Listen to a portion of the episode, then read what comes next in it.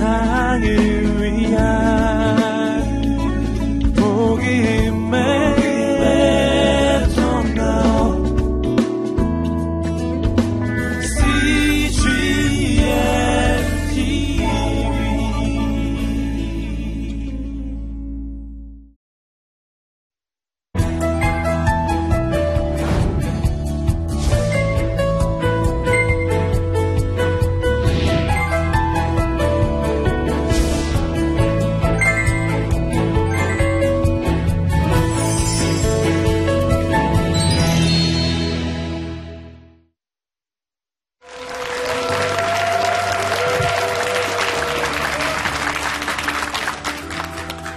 네, 안녕하세요. 향기 내는 사람들 대표 임정택입니다. 반갑습니다.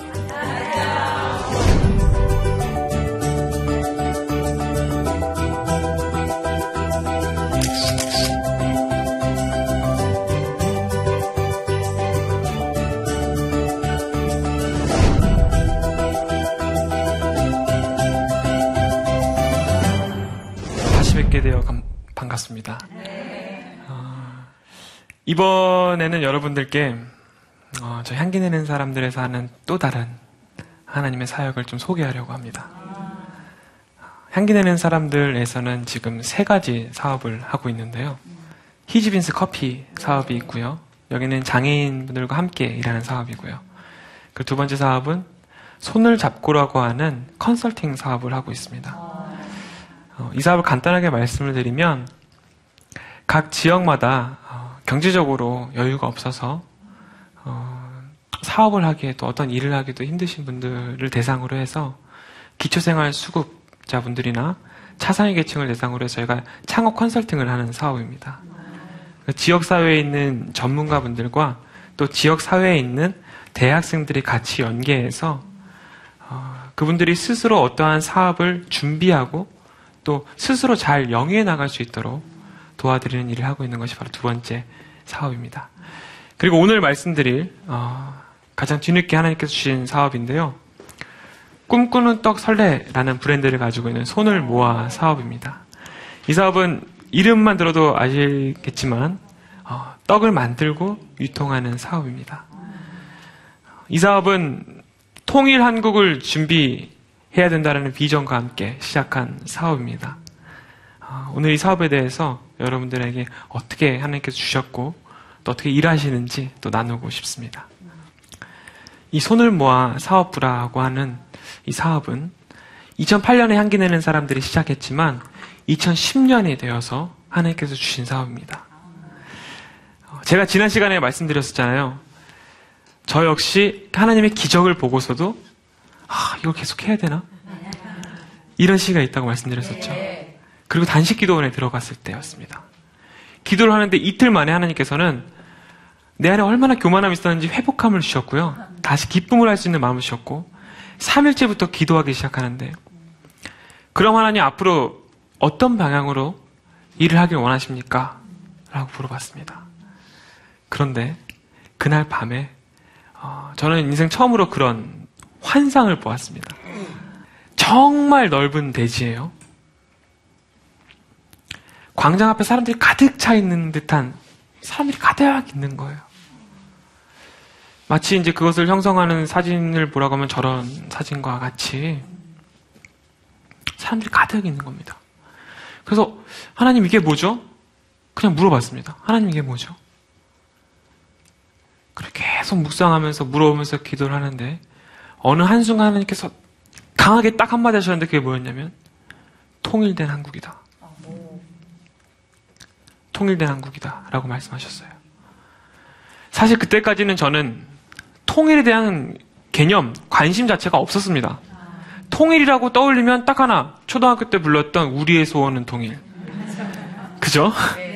그리고 없었어요. 그런데 기도하던 중에 하나님 앞으로 어떻게 나아가야 됩니까? 라고 물어보는데 통일된 한국을 보여주시더라고요. 근데 기도할 때도 이 인간의 생각이 들잖아요. 그래서 하나님 물어봤어요. 하나님 저는 지극히 작은 자들을 위해서 살겠노라고 지금 살고 있는데 통일과 지극히 작은 자는 무슨 관계죠?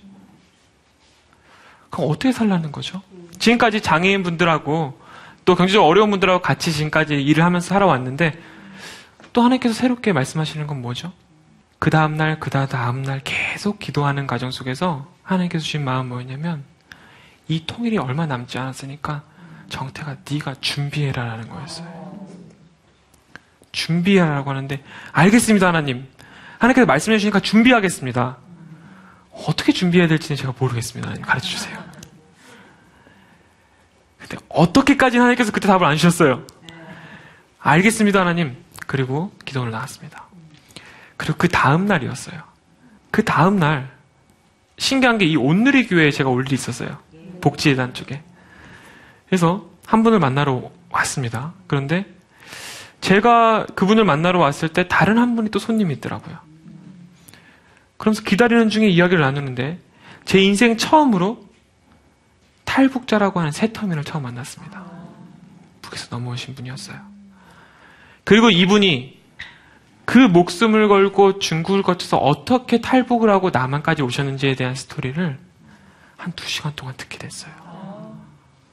그리고 하나님께서 딱 마음을 주셨는데 통일을 준비하는 데 있어서 새터민들을 섬기라는 마음을 주셨습니다.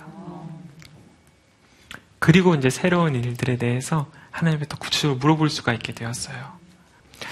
어, 여러분 혹시 탈북자나 새터민 분들 개인적으로 만나서 이야기해 보신 분 계세요?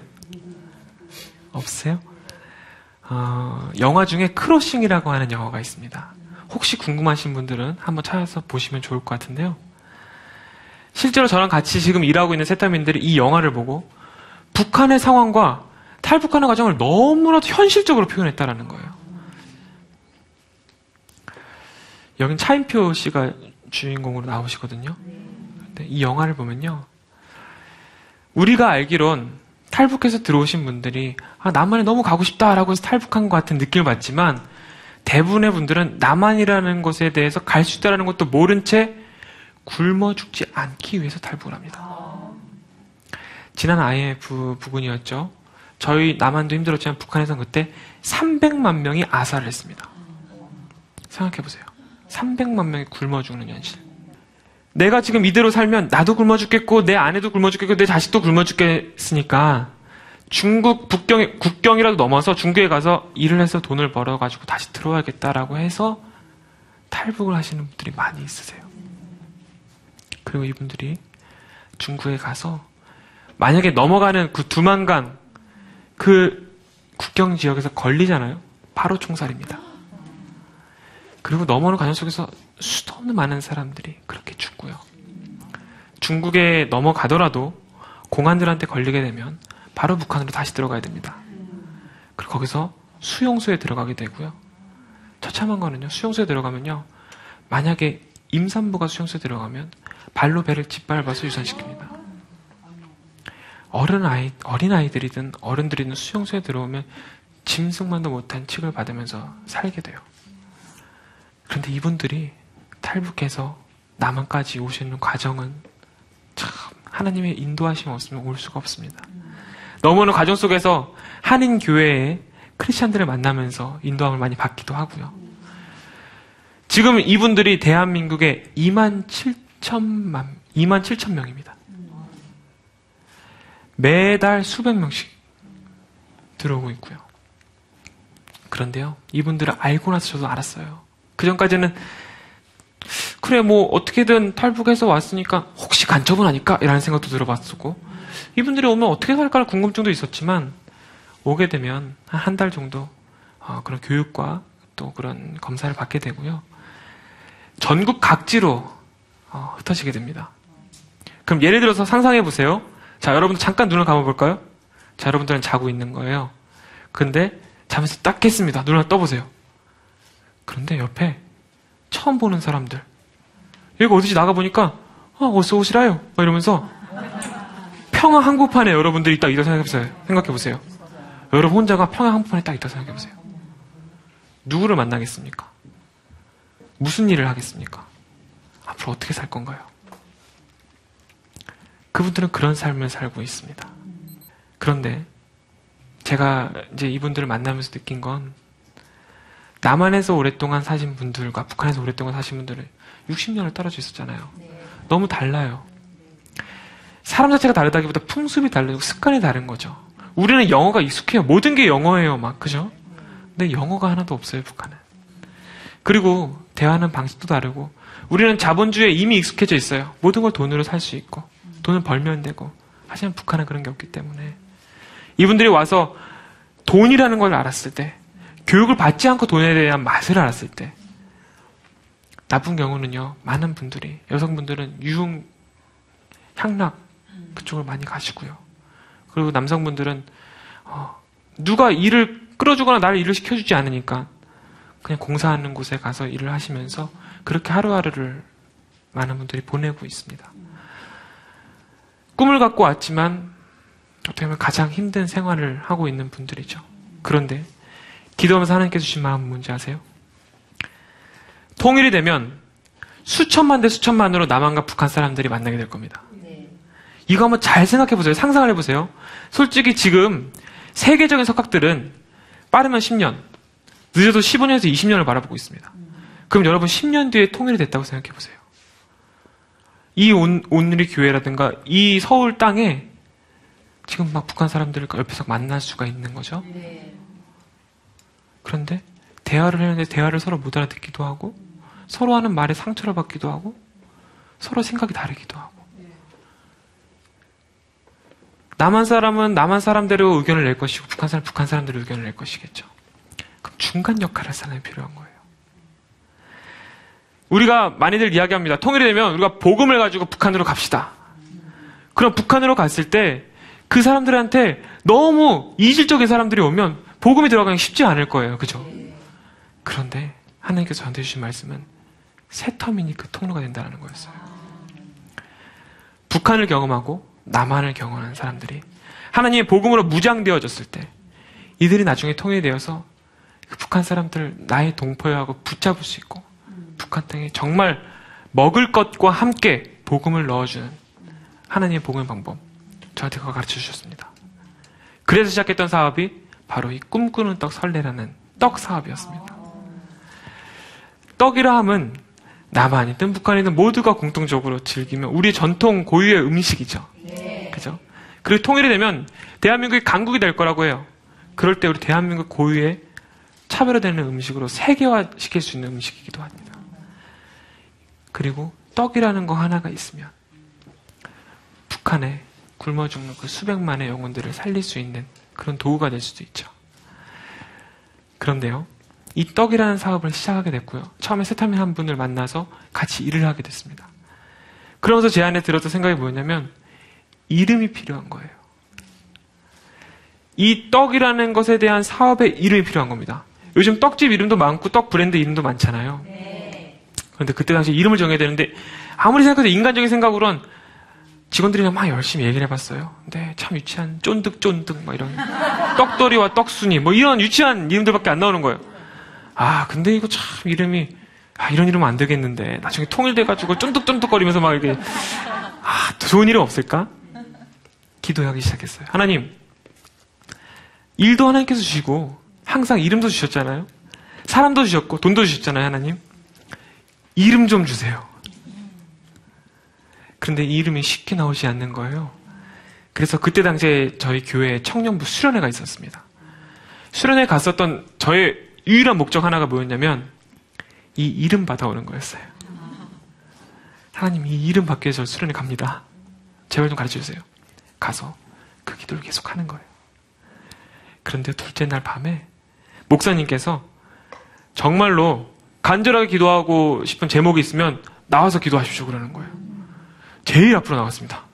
중앙으로 나가서 하나님 앞에 기도하는데 하나님 새터민들을 살리고 북한 땅을 살리고 통일을 준비하는 이 사업 하나님 시킨 대로 하겠사오니 이름 주십시오 라고 하는데 하나님 굉장히 창의적인 분이신 것 같아요. 여러분들이 매트릭스라는 영화를 봤는지 모르겠어요. 영화 보면은 막 이상한 문자와 숫자들이 막 내려오는 그런 화면이 있습니다. 그죠? 그 화면처럼 갑자기 쫙 글자들이 내려오기 시작하는 거예요. 막 여기 쫀득쫀득 막 내려오고 막 떡돌이 떡순이 막 내려오고 막 내려옵니다. 그런데 하나님 어떻게 해야죠? 이들 중에 고르라는 건가요? 하나님 가르쳐주세요. 계속 기도하는데요. 글자들이 막 내려오는 것 중에 이쪽에서 큰 글자가 하나가 글자가 딱 커지더라고요. 그 이쪽에서 글자가 하나가 딱 커지는 거예요. 그래서 뭔가 봤더니 설자랑 레자인 거예요. 그래서 이제 기도하면서 또 인간적인 생각을 또 하잖아요. 참, 그러면서 아, 설레 약간 유치하지 않나 이런 생각을 하면서도 하나님께서 주셨다는 생각이 딱 드니까 감사합니다 하나님 받아가지고 나왔습니다. 그리고 설레라는 걸 받아서 저는 이게 어떤 느낌인지 잘 모르는 상태에서 와서 사람들한테 이야기하기 시작하는데 듣는 사람들마다 떡 이름 중에 이렇게 좋은 이름을 들어본 적이 없다라는 거예요. 그거 누가 지었냐요? 하나님 주셨는데. 그래서 통일을 꿈꾸는 떡이기 때문에 꿈꾸는 떡 설레라는 이름을 갖게 되었습니다. 그래서 여기서 새터민들과 함께 일을 하기 시작했고요. 어, 처음에는 정말 아무것도 없었고요. 말 그대로 방앗간이 저희가 갖고 있는 게 없어서 있는 방앗간에 계약을 해가지고 떡을 배우면서 만들면서 이렇게 시작을 했었습니다. 그런데 하나님의 계획하심으로 하나하나 부어주기 시작하시는데요. 얼마 전에는 떡 공장을 저희가 오픈을 했습니다. 하나님께서 공간을 주셔가지고요. 떡, 설기떡, 찰떡, 다양한 종류의 떡을 만들 수 있는 그리고 거기서 일할 수 있는 그런데 놀라운 간증이 또 하나 있습니다. 떡 기계를 사야 되는데요. 정말 최소한으로 필요한 기계와 최소한으로 필요한 비용을 제가 계산해 보니까 몇 기계 한 세 개인가 네 개를 사는 거였는데 천만 원이 필요한 거예요. 그래서 이제 이 사업 담당자한테 이제 제가 어, 천만 원이 필요하다고. 근데 이 사업에서는 지금 투자할 만한 곳이 없는 거예요. 아, 그럼 어떡하지? 우리 기도하자. 이 천만 원 하나님께서 만약에 필요하면 주시겠지. 근데 언제까지 필요하니? 이거 다음 달 중순까지 필요합니다. 그때까지 만약에 이 돈이 안 들어가면 이 기계하는 업체에서 기계를 못 넣어준다고 합니다. 그래? 기도해보자.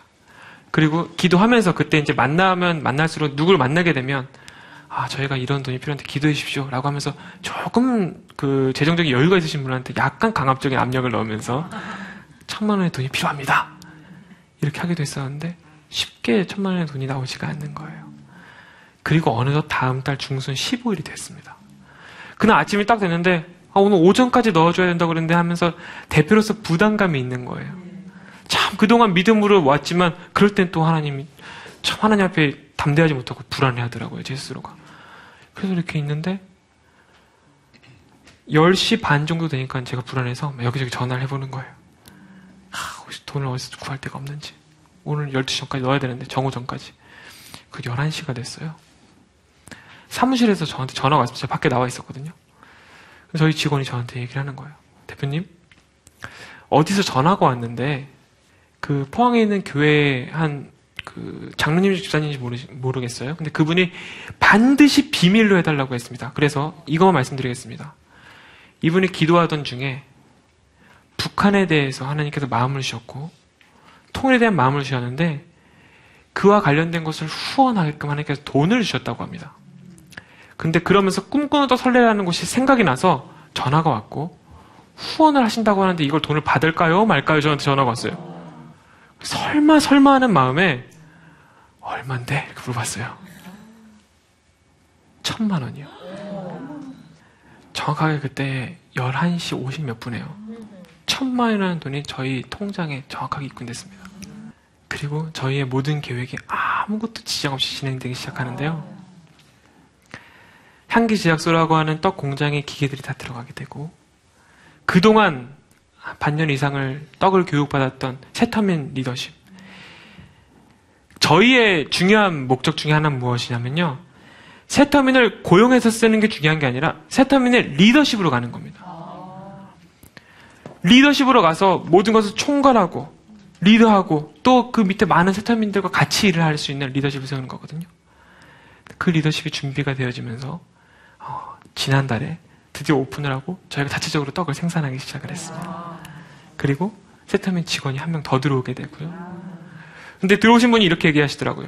제가 남한에서 여기저기서 일을 해봤는데 사실 그냥 남한에 계신 사장님들을 만났을 때는 저희를 이해를 못해주니까 제가 한두 달 일하다가 다 옮겼습니다. 그런데 여기는 나와 같이 북한에서 생활을 같이 했었고 넘어오는 가정도 정말 목숨을 걸어서 넘어왔던 이 상사가 딱 일을 하고 있으니까 마음이 편합니다.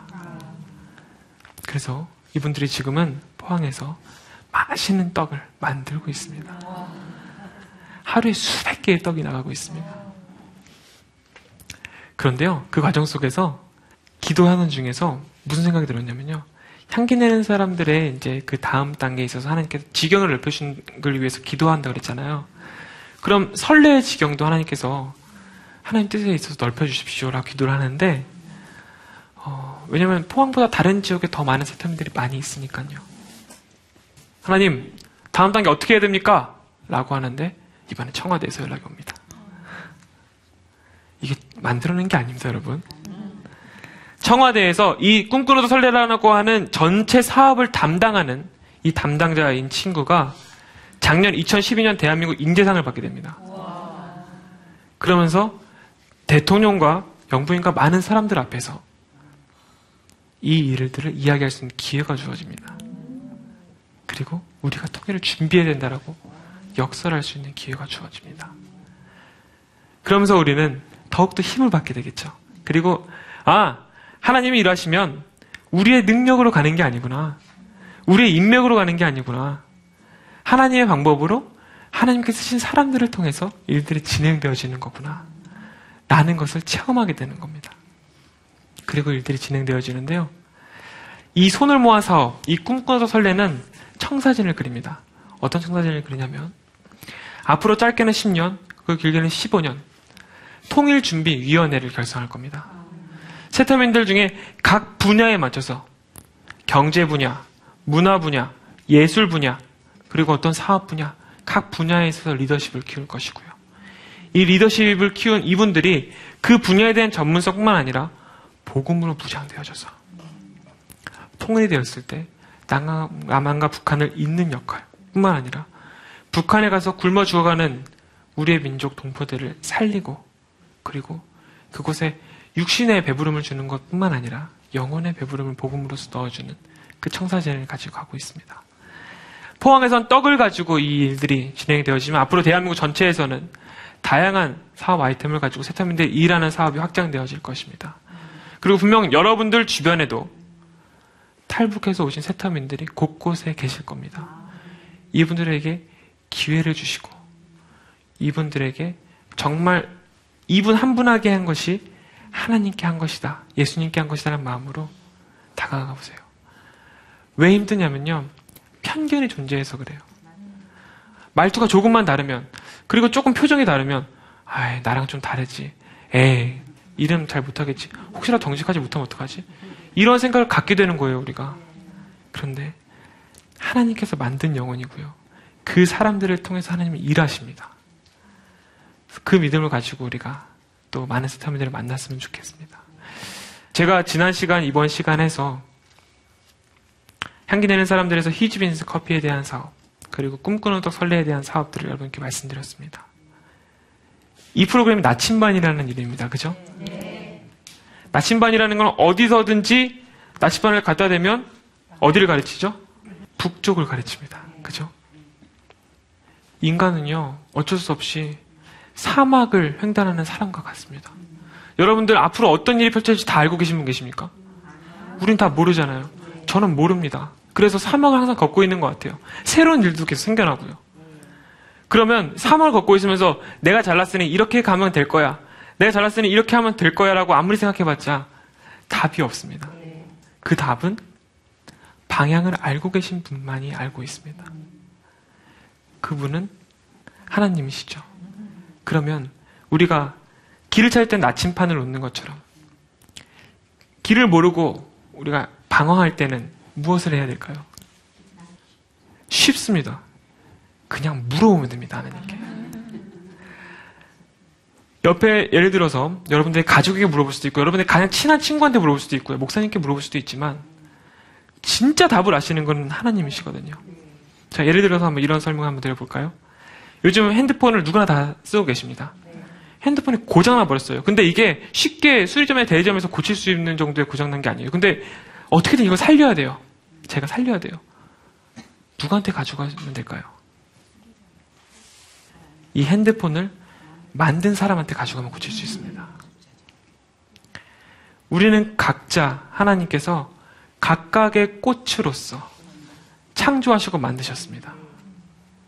하지만 나는 모르죠. 내가 앞으로 어떤 꽃을 피워내고 어떻게 살아갈지. 그 답을 아는 것은 나를 만드신 하나님밖에 없다라는 것입니다.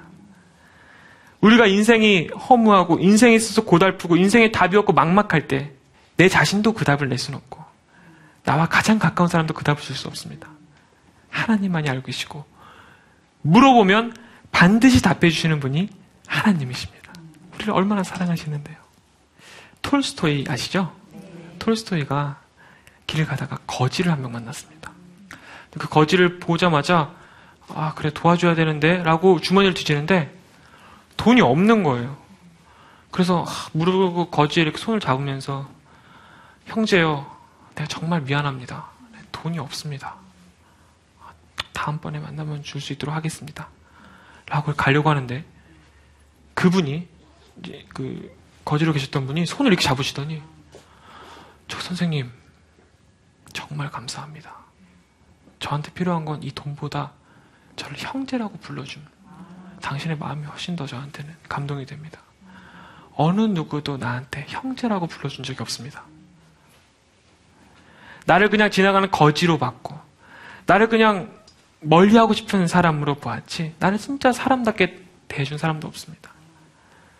당신이 나를 정말 인격적으로 형제라 불러주신 것 그 하나만으로도 참 감사합니다. 라고 눈물을 흘렸대요. 우리 주변엔 참 많은 어려움 가운데 있는 분들이 있습니다. 지극히 작은 자라고 하는 수많은 장애인들도 있고 그리고 새터민들도 있고 또 혼자 사시는 어르신들도 있고 또 외국에서 온 다문화 가정 어려운 분들도 있고 또 혼자서 어, 삶을 이겨내 나가는 그런 아이들도 있습니다. 이분들 한 명 한 명에게 우리가 편견을 어떤 편견을 가지고 있을지 몰라도 하나님께서 정말 사랑하시는 한 영혼이라는 그 마음으로 사랑하는 마음으로 말 한마디를 건네고 사랑하는 마음으로 그들의 손을 잡아줬을 때 그 한 영혼이 변화되는 겁니다. 그게 바로 주님께서 말씀하신 너희가 여기 내 형제 중에 지극히 작은 자 하나에게 한 것이 곧 내게 한 것이니라. 그 말씀을 우리가 실천하면서 하는 방법인 것 같습니다. 네. 오늘 오신 모든 분들과 그리고 이 방송을 보는 모든 분들과 이 말씀을 공유하고 각자의 자리에서 우리가 지극히 작은 자들에게 그리스도의 참 향기를 내는 저와 여러분들이 되기를 소망하면서 오늘 강연을 여기다 마치도록 하겠습니다.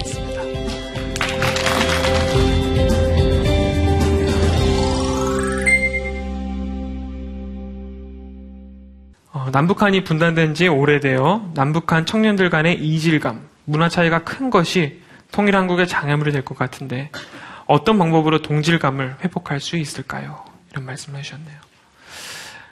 맞아요. 그 저희 지금 새터민 중에 생산관리 실장으로 있는 분이 저랑 동갑입니다. 같이 삼십 년을 살았는데 북한에서의 삼십 년, 남한에서 삼십 년이 사실 참 많이 다릅니다. 사실 남한에서 삼십 년을 산다고 해서 목숨이 당장 달아날 것처럼 총뿌리를 여기다가 대는 경험을 누가 해봤겠습니까? 몇 번을 이런 경험을 해봤는데요. 이 이질감이라는 문화 차이라는 것을 극복하는 것은 답은요. 진짜 그 마음을 알아주고자 하는 그 마음의 소통밖에 없습니다. 왜 상처를 받냐면요. 이 사람은 나에 대해서 알려고 하지도 않고 알려는 마음도 없으면서 나를 판단하기 때문에 상처받는 겁니다. 하지만 우리가 어떤 나와의 다른 사람이든 아, 저 사람도 분명히 하나님께 사랑하시는 사람일 거야. 그럼 보기에는 내가 좀 위협적이고 달라 보일지 몰라도 하나님이 얼마나 사랑하시는 사람일까? 사랑으로 물어봐주고 관심 가져주고 들어주면요. 그 안에 있는 모든 것들을 이야기하게 되고 서로의 상처를 치유하게 됩니다. 아주 간단한 문제지만 사실 이게 쉽지 않은 게 우리가 삶을 살다 보면 우리는 어떻게 보면 나와 친하고 나와 편한 사람들을 만나게 되지 나와 불편한 사람들을 억지로 만나려고 하지 않습니다. 하지만 제 생각엔 이렇습니다. 예수님께서 이천 년 전에 오셨을 때 쉬운 방법은 어차피 우주를 창조하시는 분인데 쉬운 방법은 왕으로 오시는 게 제일 쉬웠을 겁니다. 그리고 전체 다 예수님을 믿으라고 해가지고 구원을 시키는 방법. 하지만 예수님께서는 가장 가난한 동네 나사렛으로 오셨고 정치가들이랑 힘 있는 자들을 만난 게 아니라 앉은 뱅이를 만나셨고 눈먼 자를 만나셨고 과부들을 만나셨습니다. 이게 예수님의 마음이 아닌가 싶습니다. 나와 다르고 나와 뭔가 다르게 부족해 보일지라도 그 마음으로 그들에게 다가가면 그들 안에 예수님이 있는 걸 보게 되고 그들의 마음이 열리게 되고 그동안 달랐던 수십 년에 달랐던 장벽도 무너지게 되는 것 같습니다. 감사합니다. 어르신들이 폴더버스 쓰면 애들은 뭐라 그럽니까? 전설을 보았다 이렇게 말합니다.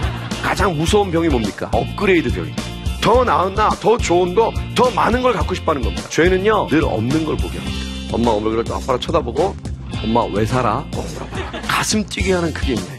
인간이라기보단 거의 이렇게 좀비에 가까운 애들 맞습니다. 여기가 재미가 없어요 지금 애들. 앞으로 터질 문제를 보고 준비해야 돼. 어떻게 감당할 거냐.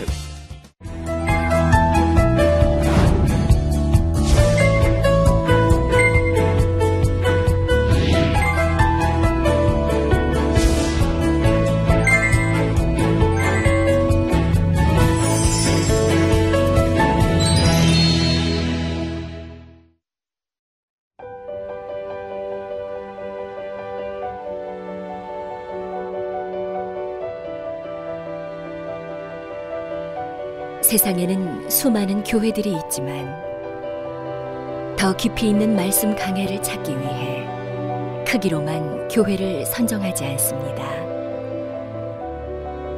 보다 좋은 영적 콘텐츠를 더 많이 나누기 위해 방송비를 받지 않습니다. 일 년 삼백육십오 일 복음만 전하고 싶어서 우리는 광고를 하지 않습니다. 온누리의 복음을 땅끝까지 씨지엔 티비와 함께 땅끝 선교사가 되어주세요.